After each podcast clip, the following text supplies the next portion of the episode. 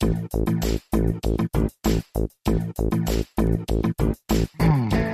know, we've got some big problems to solve on this planet. We need the ingenuity of the human spirit to be fully engaged. How brilliantly could we all be doing if the other 70% were engaged too? Hello and welcome to Minter Dialogue, episode number 326. Today is Sunday, the 5th of May, 2019. And this interview is with Nikki Gatenby. Nikki is founder and managing director of the marketing agency Propellernet, based in Brighton, UK. She's consistently been described as a great boss, running an agency that decided as a great place to work every year since 2013. Nikki's also author of the best selling book, Super Engaged How to Transform Business Performance by Putting People and Purpose First. In this conversation, we discuss how Nikki's created such a powerful agency with a super engaged workforce, the lessons learned, and how other entrepreneurs and business leaders could create their own super engaged teams.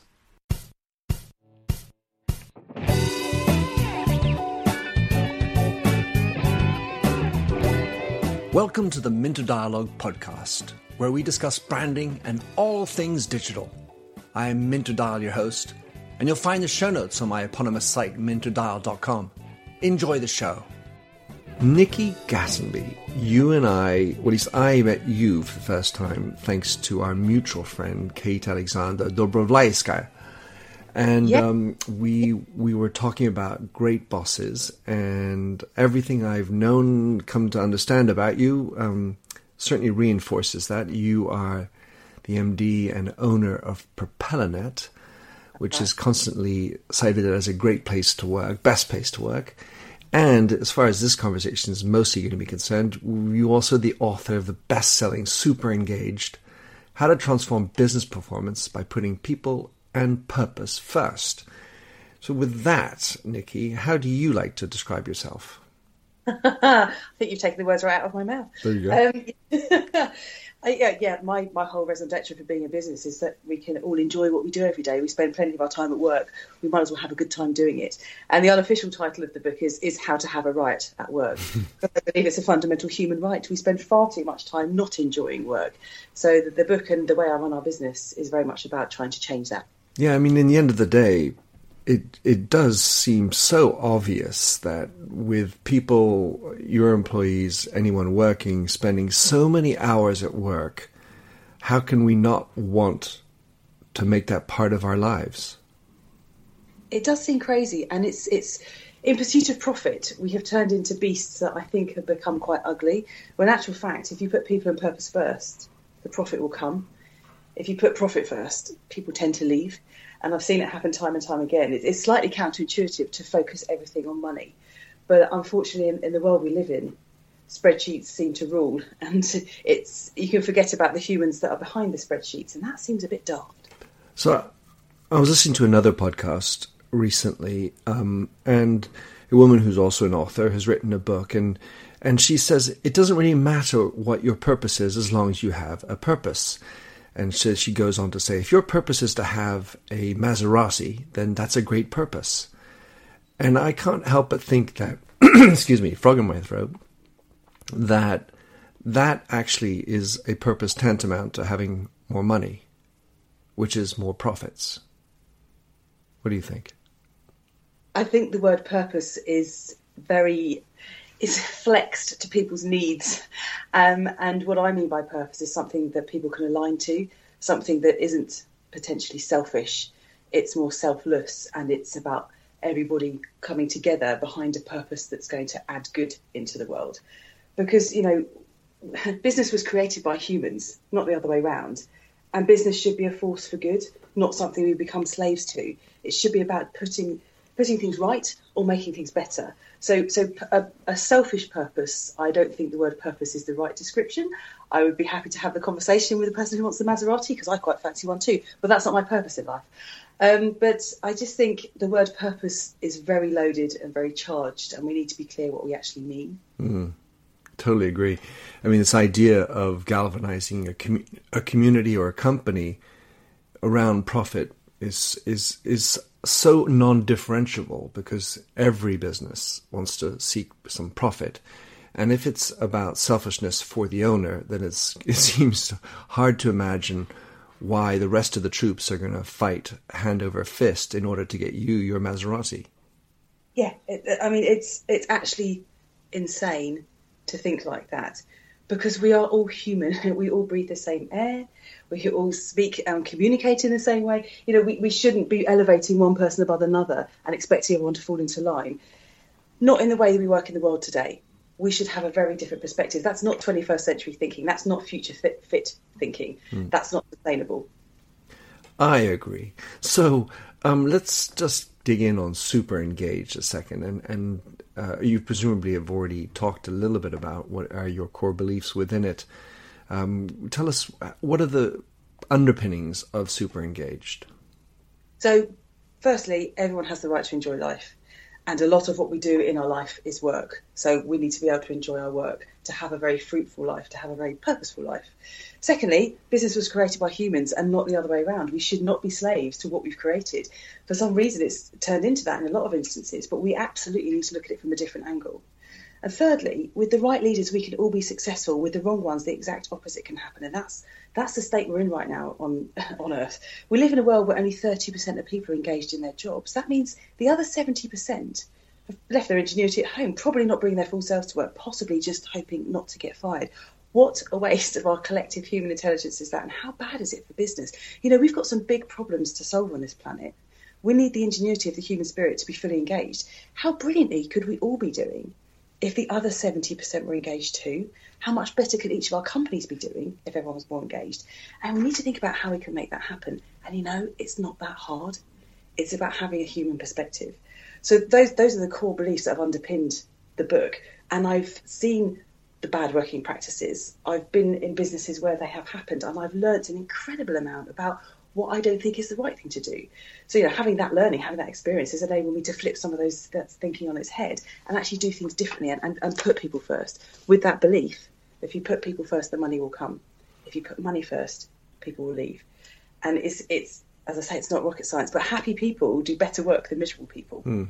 It's not rocket science, but it's barely factored into the, into the business plan. Right. So you know, you and I um, see eye to eye on this, obviously, and it, it, yet there's so many situations where they're not, and and so the interesting part becomes how did Nikki Gatenby get into this, and you know, to the extent that you weren't born with this thought. I mean, naturally, you were, you know, born with mama as a first thought kind of thing. But, you know, afterwards, you, you, develop into this personality and this leader what what what is it that actually made you pivot into this? I mean, not to say you didn't believe in purpose, you know, at some level, but what hap- what happened to convince you that this is the way you had to be a leader?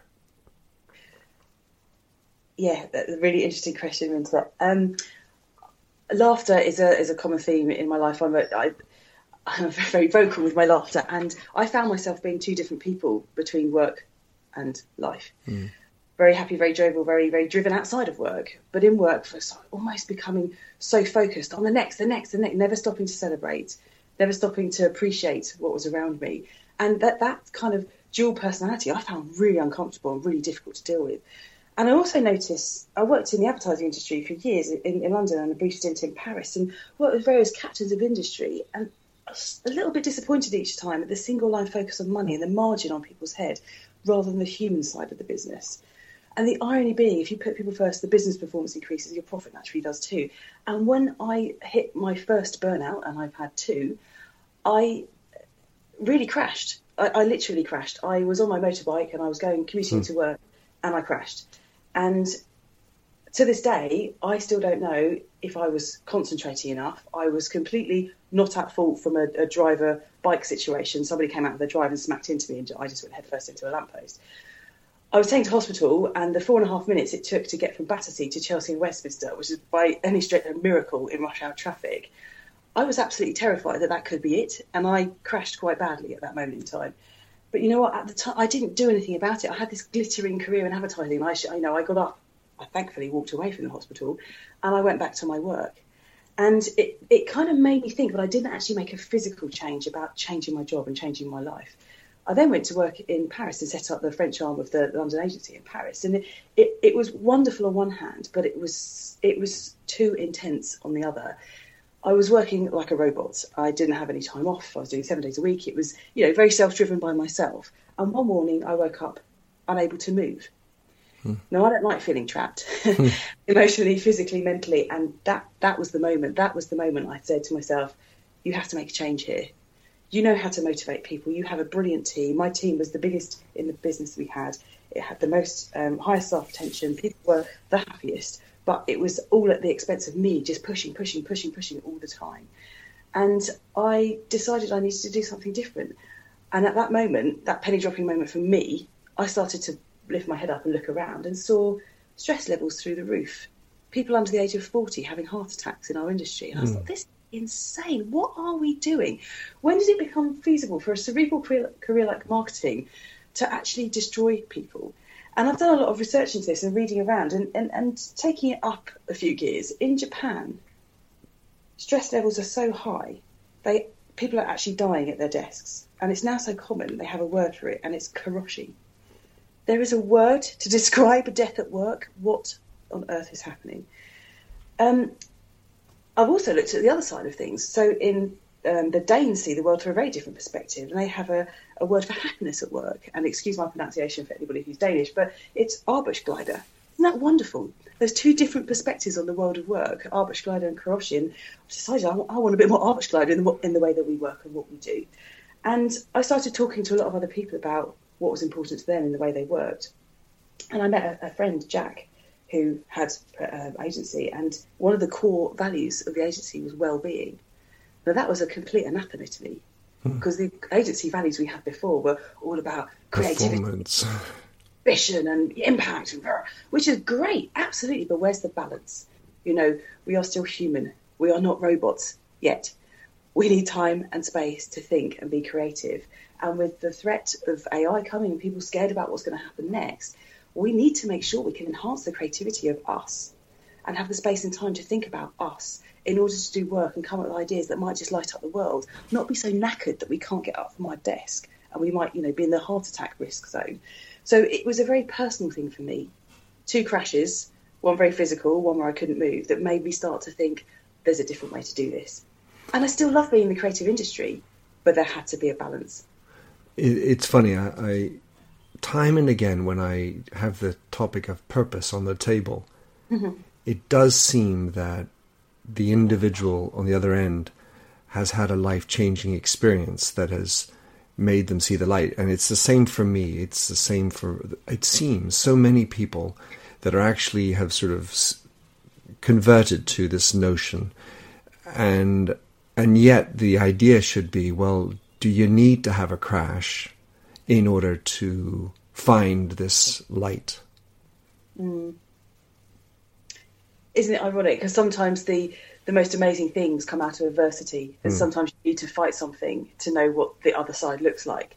And I do worry sometimes that my business now is so positive for people, and we take a lot of time and attention on well-being, and we focus on people's ability to grow and develop themselves. That you know, how on earth would they know what it's like not to be in that environment? And you can't say, "Oh, do you know how lucky you are?" and do you know how good you? That's that's irrelevant. But it's it, you kind of do need to have a benchmark to know what's what's right and what, what doesn't work. The other thing that's interesting about what you said is the you like to laugh outside, and now presumably you laugh inside. All the time. In large corporations, the the the general modus operandi is to to leave your laughter at home. A, when you laugh, you're you're bearing your soul. You you find that funny. You're showing your sense of humor, and and and um, and so you, you, you say, well, you know, leave your politics and your sense of humor at home because get off color and it can be politically incorrect to, to be the slightest, say the slightest about politics, of course. But when, when you bring personality to work, how do you gauge how not to go too far? I mean, you know, like the, the TMI, too much information. Oh, well, I, I, had a messy morning, you know, in the bathroom. Oh, whoa. That's me, but you know may not need that. How do you know where to put the, the line? How do you, how do you judge that? it's interesting, isn't it? Because as humans, we naturally understand each other. When we're youngsters, you see kids playing and they, they know where to go, they know what to do, they're mucking about. And it's only as they get older, inhibitions start to creep in. And, and we've become paralysed by our inhibitions in the boardroom or the meeting room or wherever we are. And sometimes it, you don't even have to say anything. You know, laughter predates language. Laughter was a way we communicated before we have language. You can laugh about something that's happened in a room and you will get that room coming with you you may not get everybody, but you'll get you'll create a different sense in a room if you bring laughter into it. I nine times out of ten, when I walk into a room, I will find something to engage and laugh about. It doesn't have to be anything deeply serious. It doesn't have to be TMI, but it, it's just lifting the conversation. And when you do that, you, you can work out how cheeky you can be or how far you can go. And actually, people like it when you bring a bit of human spirit in. It doesn't matter how senior you are. And in fact, the more senior people are, the more they like the laughter because, my God, their day's pretty serious. It is. A, bit, a little bit of light and sunshine into the room with, you know, insight and impact that goes with it you're going to have a much better conversation.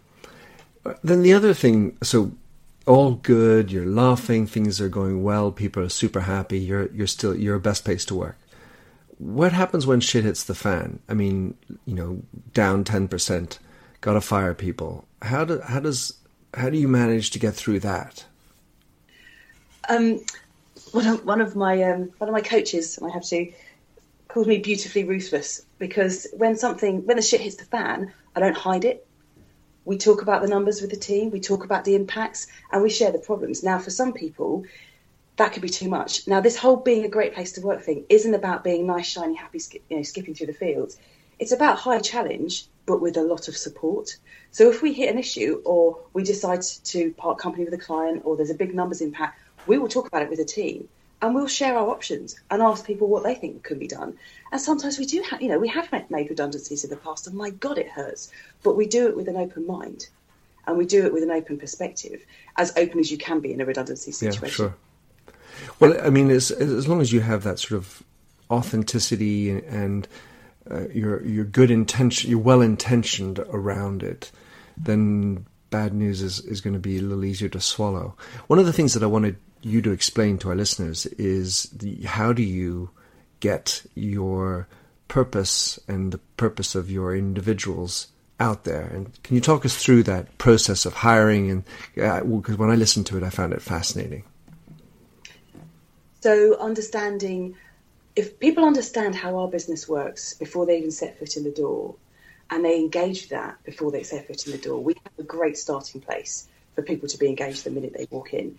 So we are very true to our values and we hold them dear and we talk about them. So our values are innovation and creativity, what clients tend to buy us for, fun, adventure, and well-being. And we need to be living and breathing all of those. They're not just on a PowerPoint slide in someone's drawer mm. or something as an induction. So when people come into the, the business for an interview, you know, they've heard about us nine times out of ten, they'll have seen one of us standing on stage talking about the business or they've had a recommendation from a friend or whatever. And I, I ask them, and I, I want to get a good answer from this. So tell me about creativity you're into. How creative are you? Show me some of your creative pursuits. What innovations do you think are interesting and why? Are you fun to be with? Because that's really important. You know, we want people who are going to engage with each other. Do you have a sense of adventure? Now, that one people find a bit tricky. Hmm. well, know that if they can push themselves because we work in a world in digital marketing that is at the cutting edge of technology. Things change on an hourly basis. It's not even monthly or weekly or daily, it's hourly. You have to have a spirit of adventure you can bring to work where you will try a few things and risk a few things. And we try not to talk about failure, we talk about learning. You know, it's, it's, it's just the change in the language to get people to understand what we do in the business. And, you know, and do you take care of yourself? Because you need to take care of yourself to be able to take care of other people. That lovely phrase, put your own oxygen mask on 1st mm-hmm. What do you do to take care of yourself? And if I see people's eyes light up when we talk about these values, I know we're on a good hiding to, to be going forward with them. Skills are one thing, absolutely brilliant. Most people can nail that. They wouldn't apply for the job if they couldn't. But the values and the attitude is a really, really important conversation to know if we're going to get off on, on a good foot. And then you have this question you ask them, which is essentially, what is their dream? yes. So we, most people treat a probation period as a formal tick box exercise, and that always seemed a bit odd to me. our probation is six months, and in other places I've worked and I've chatted with people about this, a probation period or date could kind of come and go, and no one really says anything about it. And the person who's in probation is like, well, "Have I passed? Am I staying? Am I going to get have to get my coat?" And it's all a little bit of uncertainty. And um, and probably know by now, I, I don't quite like that. I'd like to be out in the open with things and talk about stuff. So we have a six month probation, and at three months, we have a check in point, and we talk about this openly in interview, where the person who is in probation does an NPS score or whether or not they would recommend working at PropellerNet and do they want to stay. We want to know within three months if they're you know enjoying themselves, able to do good work, having impact, etc. What we also do is get other people in the business to score that person on the likelihood they would recommend them to stay as well. So you are being scored one to ten by your peers in the business. Now, some people take a sharp intake of breath at that and think, "Oh my god, that's horrendous." It's not done out of trying to trip anybody up. It's done to understand if there are any issues and we can help them get over those issues so they fly through their probation at six months. So we are quite probation intensive, talking about how people can absolutely fly to make sure they, they you know, feel like they're winning and they're succeeding. Because if you start with success, you can continue with success. If someone starts feeling like a failure and no one actually picks it up, it's that elephant in the room that no one's going to talk about, but that, that's a bit shit. No, no, no, let's talk about this stuff. So if people have gone through that process, they know why they're there. They've talked about why they're there. They understand they can have an impact, and others are really valuing them being there too. We've got to a point at six months when they pass their probation, and we want to celebrate it. So, in our company meeting, which is every Friday at four o'clock, it has been for the last eight years, called New News, we celebrate people passing their probation, and we have a chat. I ask them two questions, not publicly, but you know, me and, me and them out for coffee or what have you. The first question is, what are you going to do personally? Not what you want anybody else to do. What are you going to do personally to make this agency more successful. So where the high challenge comes in, I want to know what impact you're going to have. And if that happens and we are more successful, what could we do to make one of your dreams come true? Now, it's quite an odd question for an employer to ask one of their team. Mm. And some people are a little taken aback, although we do talk about it in interviews so they know that they need to be preparing for it. And some absolutely fly with it. And I've done quite a lot of research into this. We all have around 100 dreams going around in our head, in our subconscious at any one time places we want to go, people we want to meet, things we want to achieve, things we want to learn. But we rarely talk about them in that sense. We may say, oh, I've got a bucket list or I want to go here, but we rarely talk about how can we actualise our dreams. Well, actually, that's very important because it's very life affirming to bring a dream to life. And if you start talking about it and somebody else takes your dream seriously, it really starts to become true. You know, if you want to buy a new car or a new camera or something, and you start seeing more of these things out in the public or out on the road, it's similar with dreams if you start articulating what they are, they can start to form a life of their own and actually start to come true. And I've had this conversation, there's 60 in our team, with, uh, with many people now. And I've got around 300 of my team's dreams going around in my head because hmm. people have more than one dream. And it's an amazing thing to be thinking about. And it's amazing how many of them we've helped come true. So some of them are really easy and we can do it on the spot almost. Some of them we wait until we release a dream ball from our dream ball machine, I'll explain that in a second to help make that dream come true. But some of them are so compelling, they make it onto our business plan. And this is a fundamentally different way that we are growing our business because we're bringing our people's side hustles in. The things that they love on the outside world, they no longer have to park and put outside. They can bring it into the business. And my God, the loyalty you get off the back of that, the way people enjoy the work that they're doing because it's part of what they're dreaming about doing anyway, is absolutely game changing for business performance. Just before you get into the dream ball, mm-hmm. this this notion of the side hustle, I've had a few conversations with with people about this. And it does seem that as certainly as you get older anyway, we all have side hustles. We you know, we've developed other interests and so on. And so often in big business, the side hustle is is verboten. It's you know, it's you have to keep it under wraps, whether you're blogging about uh, butterfly collections or whatever it might be, and yet that's where people go to in in subterfuge and, and or as a place to to feel get fulfillment. There's the slog, and then there's the side hustle, and actually bringing the side hustle into work and and making it apparent. I you know I, I think that's sort of what's behind that 20% time off at Google or when when they have that kind of idea. Yeah. Yeah. T- to the extent that you can link it into business, so much the better. But if it becomes part of you at business, at least there's there's a constant notion of fulfillment. Yes, absolutely. And why should it be on the side when it actually could be part of the business. I'll just give you a couple of examples. Who these are really practical, and any business could do this. It's it's not something unique to us. And in fact, I've spoken to many businesses now who do. So Andy is one of our client partners. He is hugely into cycling. He must cycle about 200 miles a week. He's done lots of charity rides. He's done uh, Brighton to Amsterdam for Brighton Housing Trust, which is our local charity. He does a lot of stuff out in and out of work around cycling. So when we talked about history board consultation, he said to me, I'd absolutely love to work with more cycling clients. Which do you know what is pretty easy? Because okay, if your life is gonna, if your world is gonna be set on fire and you're gonna be absolutely on fire, working on bikes all day, let's have a look and see if we can get any cycling clients in. The minute you start thinking about these things, the world moves in mysterious ways. Mm-hmm. Opportunities come up and serendipity happens. And Evans Cycles got in touch with us a few weeks later and said, "Would you pitch for the business?" Now, we knew and our confidence levels were high with someone like Andy in the room who was absolute cycling nut. He would be able to speak the client's language. He would be able to get under the skin of the brand. He would be able to un- help them understand what they could be doing differently. And the first challenge they gave us was helping them in the e-bike market because um, there's a lot of misunderstanding what e-bikes are and how they work. Uh, do you need an engine? Do you have to have lessons? All that kind of stuff. And they wanted us to help them break through and be you know, market leaders in that category a purposeful side of this is if you can get people out of their cars and onto bikes to commute to work, you reduce their risk of heart attack by around 42%, we know from working with the British Heart Foundation. So it felt like a really good brief to go for. One, Andy would be in his element. Two, e bikes are a good thing from an environmental perspective and from the national health perspective. And three, we wanted to have a good go at this. So our idea was around using nostalgia to engage the, the UK population around bikes. And I don't know if you remember the famous Sir Ridley Scott Hovis advert from 1973, hmm. where a small boy cycles up a hill, a very steep hill, delivering bread. And it's called Gold, Gold Hill. It's um, a very steep hill, steep hill in the UK. And the chap who cycled up it at the time was about seven, this guy called Carl Barlow. Now, he's in his 60s now, and he's an ex firefighter. And we tracked Carl down and we asked him if he wouldn't mind cycling up Gold Hill again, but this time on an e bike. Wow. And it long story short, it went crazy. It was in every single national paper.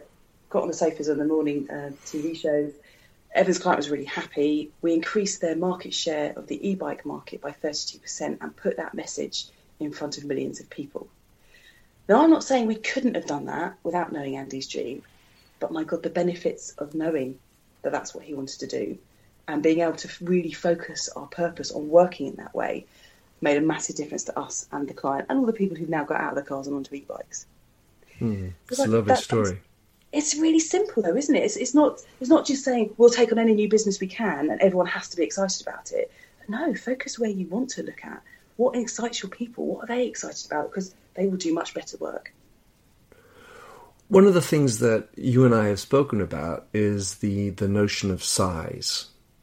Because you have purposefully wanted your agency to be of a certain size because when you look at these gargantuan multinationals and we start talking about purpose and and living people's dreams uh, when you have 30,000 employees.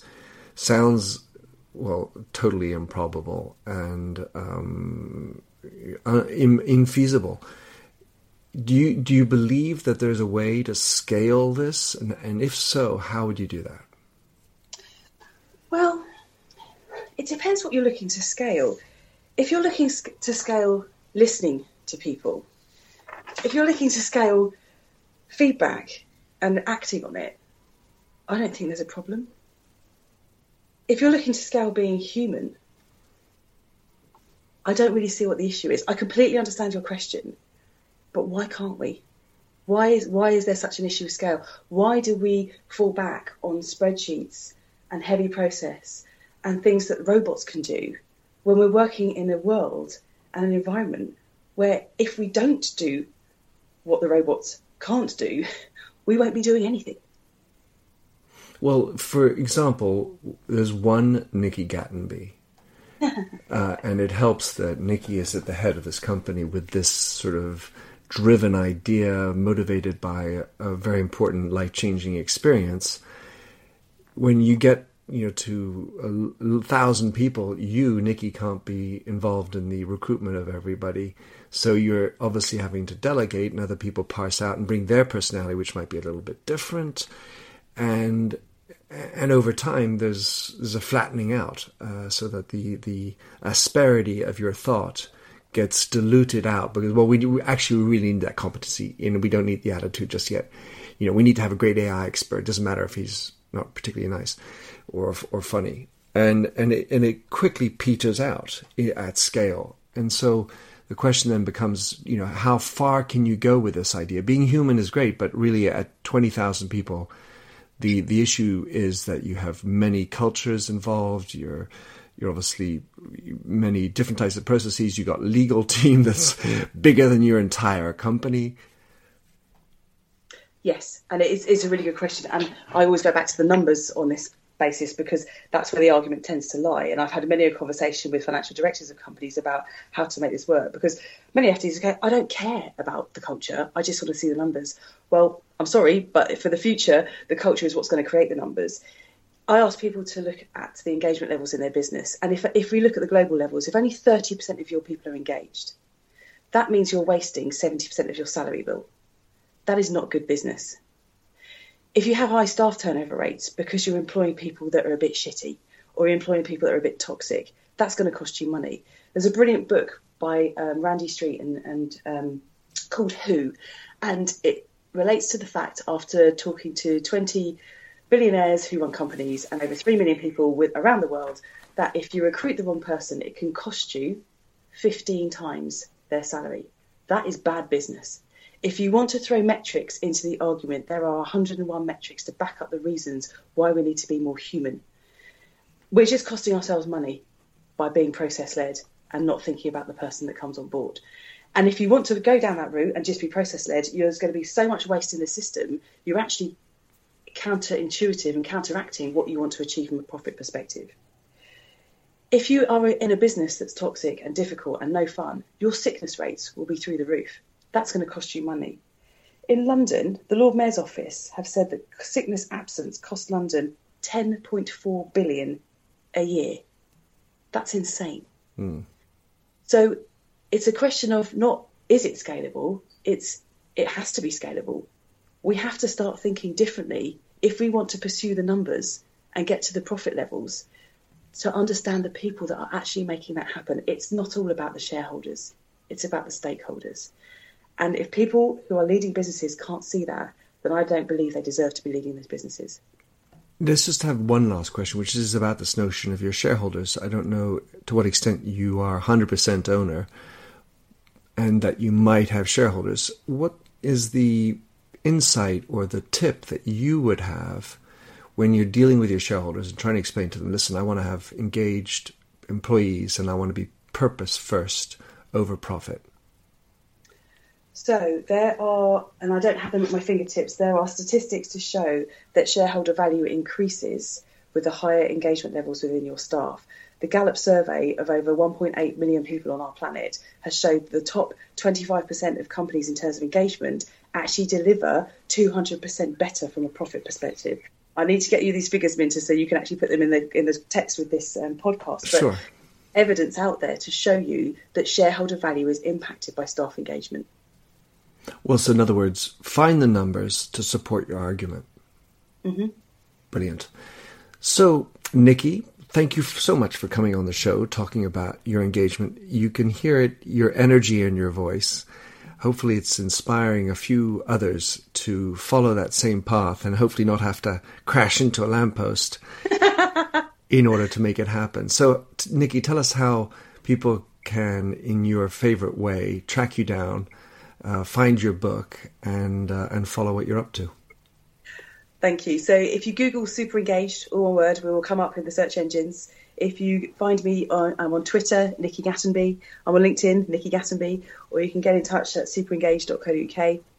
Any of those channels, very happy to talk. There's a whole raft of conversations to be had, and there's lots of practical advice and evidence in the book to show you how this kind of stuff can be applied. It's, as I say, it's not rocket science. It just needs a slightly different perspective and a slightly different lens on being human in a world of humans. Well, I, I, I, congratulate you, and I think it, while it may not be rocket science, it does take courage and leadership, and, and I think you incarnate that. Thank you so much, Nikki. Thank you, Minter. Lovely to talk to you. Thanks for having listened to this recording of the Minter Dialogue Show. You'll find the show notes and other blog posts on minterdial.com. If you enjoyed the show, please head over to iTunes to give a rating and review. And to finish, here's a song I wrote with Stephanie Singer, A Convinced Man.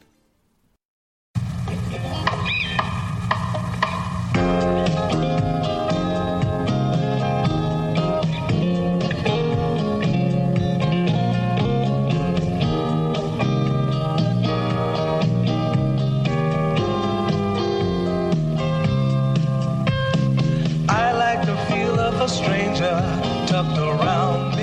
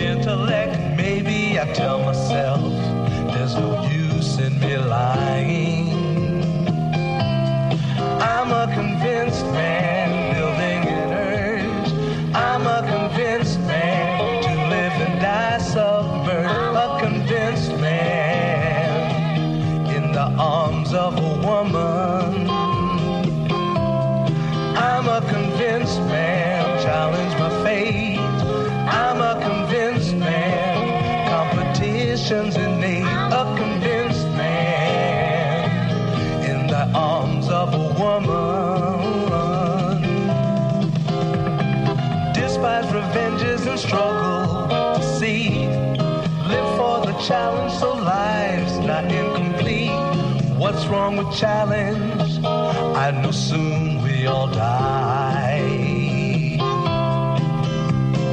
I like the feel of a stranger tucked around me, precipitating the danger to feel free, trusting my reason.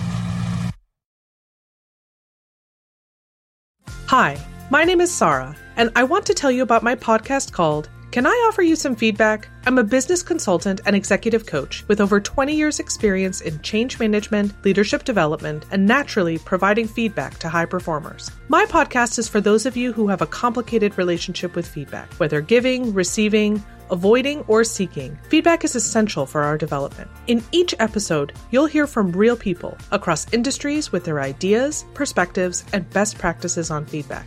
I'll also be sharing business bites with you simple explanations of organizational tools, management techniques, and leadership philosophies that will help you and your businesses thrive. You can listen to Can I Offer You Some Feedback on your favorite podcast app or learn more at evergreenpodcasts.com.